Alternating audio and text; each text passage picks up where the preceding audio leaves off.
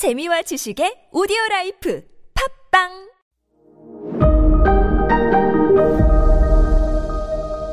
네, 여러분 안녕하십니까. 역사 스토리텔러 썬킴 인사드리겠습니다. 알프레드 대왕이 만든 표현. 각 지방 행정구역을 담당하는 감독관 shire reeve가 발전해가지고 지금 현재의 영단어 sheriff 보안관이 됐다. I shot the sheriff, but I didn't shoot the deputy. 에릭 클랍튼이랑 똑같지 않아요? 하여간 어 알프레드 대왕이 어떤 사람이었냐면요. 알프레드 대왕의 그 일대기는 상당히 구체적으로 남아 있어요. 왜냐면 당시 알프레드 대왕의 라틴어 선생님 겸 궁중 사제 신부님이죠. 어떤 사람이 알프레드 대왕이 태어난 순간부터 쭉 일대기를 적어요. 그래서 알프레드 대왕의 일대기라는 책을 남겼기 때문에 비교적 굉장히 자세하게 그 알프레드 대왕의 일생이 기록이 되어 있습니다. 자, 서기 849년 웨섹스 왕국의 런던에서 당시 웨섹스 왕의 네 번째 아들이자 막내 아들로 태어나요. 서기 849년이라고 하면은 바이킹이 지금 잉글랜드 북쪽 지방을 박살을 난장판을 만들고 있, 던 그때 그 와중에서 태어난 거거든요. 태어났을 때 이미 대인족, 그러니까 바이킹이죠.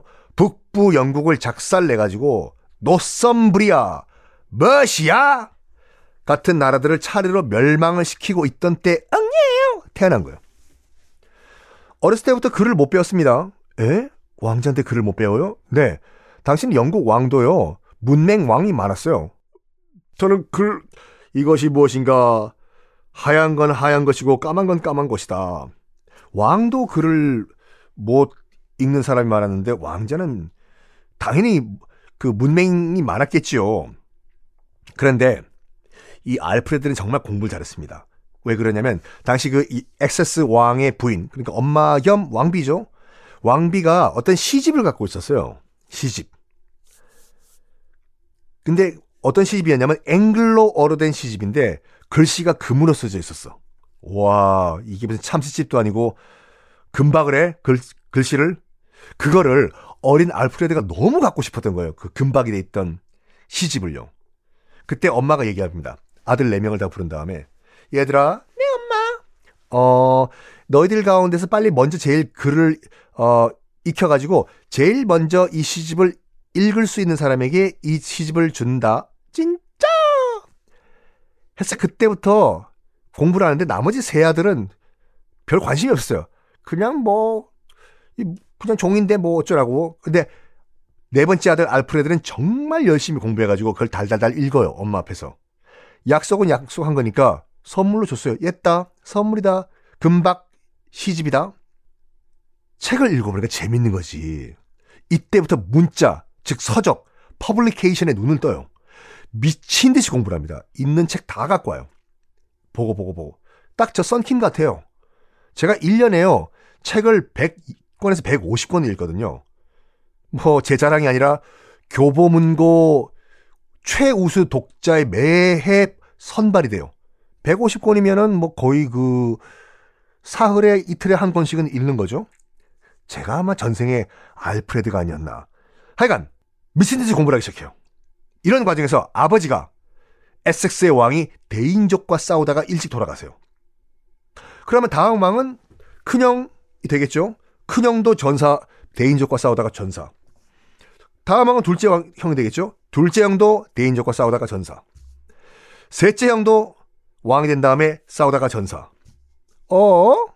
얼떨결에 왕과는 전혀 관계가 없었던 막내 아들인 알프레드가 에섹스의 왕이 됩니다.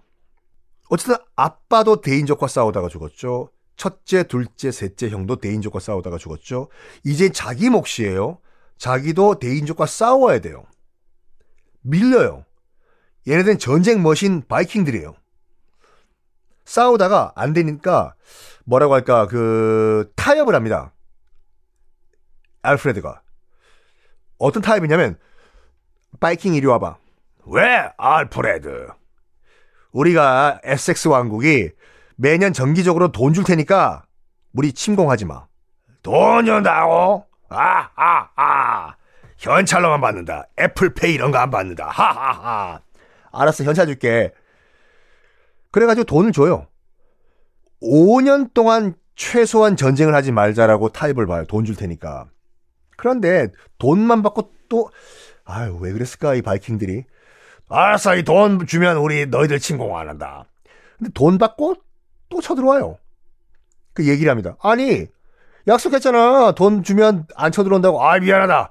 아, 깜빡했네. 아, 미안해. 아, 다음에 또 안 쳐들어올게. 알았어, 미안. 갔다가 또 쳐들어와요. 야! 약속 안 지켜도 내가 돈 줬잖아. 아유, 깜빡했네. 뭐, 이 IQ가, 뭐, 붕어 IQ인가. 아이고. 해요. 계속 싸우다 보니까 안 되겠다. 결판이다. 해서 최후의 결판을 준비를 합니다. SX의 병사들이여 모두 모여라! 모여라! 우리 저 극악무도한 약속도 안 지키는 신용도 없는 바이킹과 우리 끝까지 싸우다가 죽자! 네! 싸웠는데 웬걸? 런던까지 함락당해요 이번엔요. 어 알프레드는 도망갑니다. 아, 아, 아 런던이 함락됐다 런던이 함락돼 아, 아, 아 어디로 가지 어디로 가지? 저기로 가자. 자, 이거는 제가 지금 각색을 했지만 다 알프레드 대왕의 일대기라는 책을 바탕으로 여러분, 여러분께 말씀드리는 거예요. 도망가다가 숲속에 늪이 봅니다. 경상도 사람들은 늪이라고 발음 못하는 거 아시죠? 넙이죠. 이경규 씨가 그렇게 발음하잖아요. 넙에 빠지면 못 나온다. 숲속의 늪 가운데서 섬이 하나 있는 거예요. 저기 들어가면은 추격 못하겠지. 그래서 섬으로 들어갑니다. 그 섬에 들어가니까 한 농부의 집이 나온 거예요. 다행히도 그 농부 부부인데 부부가 알프레드 국왕을 못 알아봐요. 못 알아봐. 그냥 거지가 한 명 온 거예요. 저기요, 이거 보시오. 밥 좀 주시오. 그래, 나 잠깐 며칠만 좀 묵어 가도 되겠어? 다행히 착한 부부였어요. 그러쇼. 그래요. 아, 그리고 참, 어, 우린 반일하러 나가야 되니까 지금 난로 위에 케이크를 지금 우리가 굽고 있거든. 그러니까 저거 좀 지켜 좀 보시오. 안 타게 좀 잘 봐요.